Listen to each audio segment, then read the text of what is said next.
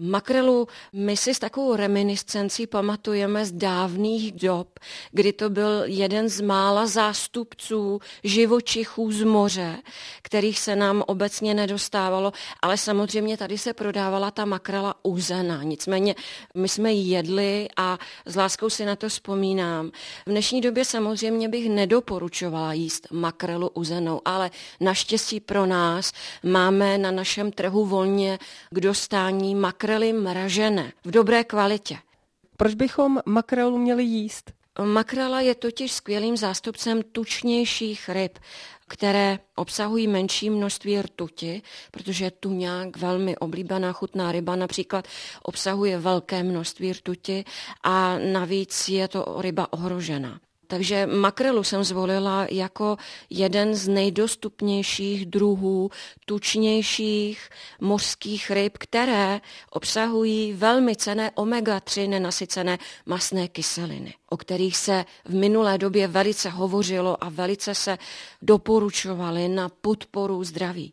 Na co je omega-3 nenasycená kyselina pro člověka dobrá?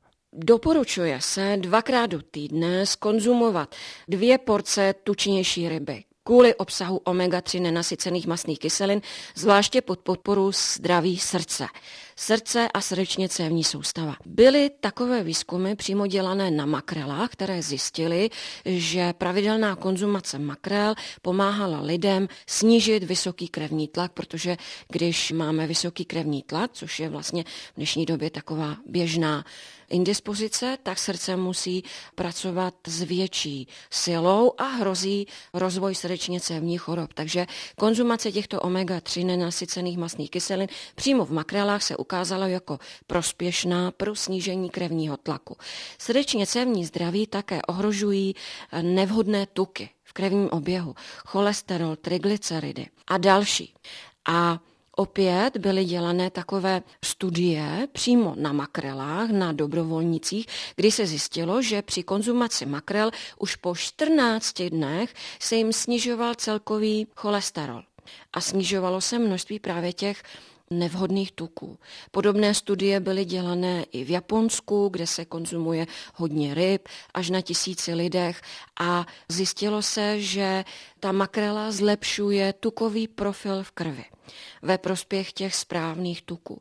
To nám pomůže třeba také kromě jiného i k hubnutí, protože je známo, že ty správné tuky upravují hormonální rovnováhu v těle a hormony si s tuky velice dobře rozumí a tím se sníží hladina těch neblahých hormonů hladu, které nás nutí neustále jíst, i když tělo má tukové zásoby všude, není schopno si toho všimnout a zároveň potlačují hormony chuti. Takže se ukázalo, že makrela je také schopná podpořit hubnutí právě touto hormonální úpravou, ale také tím, že obsahuje kvalitní bílkoviny a kvalitní tuky, které zvýší sytost a člověk vydrží déle sytý a nemá takovou potřebu hledat nějaké laskominy. Jak makrelu nejlépe připravit? Doporučuji její pečení pečení anebo dušení.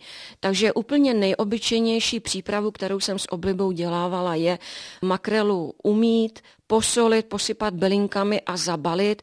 Dříve jsem to dělala do alobalu, ale jak známo, ani alobal není bezpečný obalový materiál, takže bych ji balila třeba do pečícího papíru, dala do trouby na 50 minut a upekla jsem si výtečnou rybu, která mi chutnala s jakoukoliv zeleninovou přílohou, nebo dušeným bramborem, nebo vařeným bramborem, batátem, batátovou kašičkou a podobně.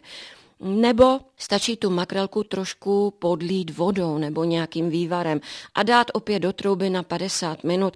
Tím se obejdeme bez obalového materiálu a ta makrela je tak chuťově výrazná, že nepotřebuje žádné výrazné kulinářské ani tepelné úpravy. Prostě makrela je svoje na té chuti, nic nezměníme pro její dobro, takže opravdu stačí nějaká kvalitní himalajská nebo mořská sůl, troška bylinek a je to skvělé.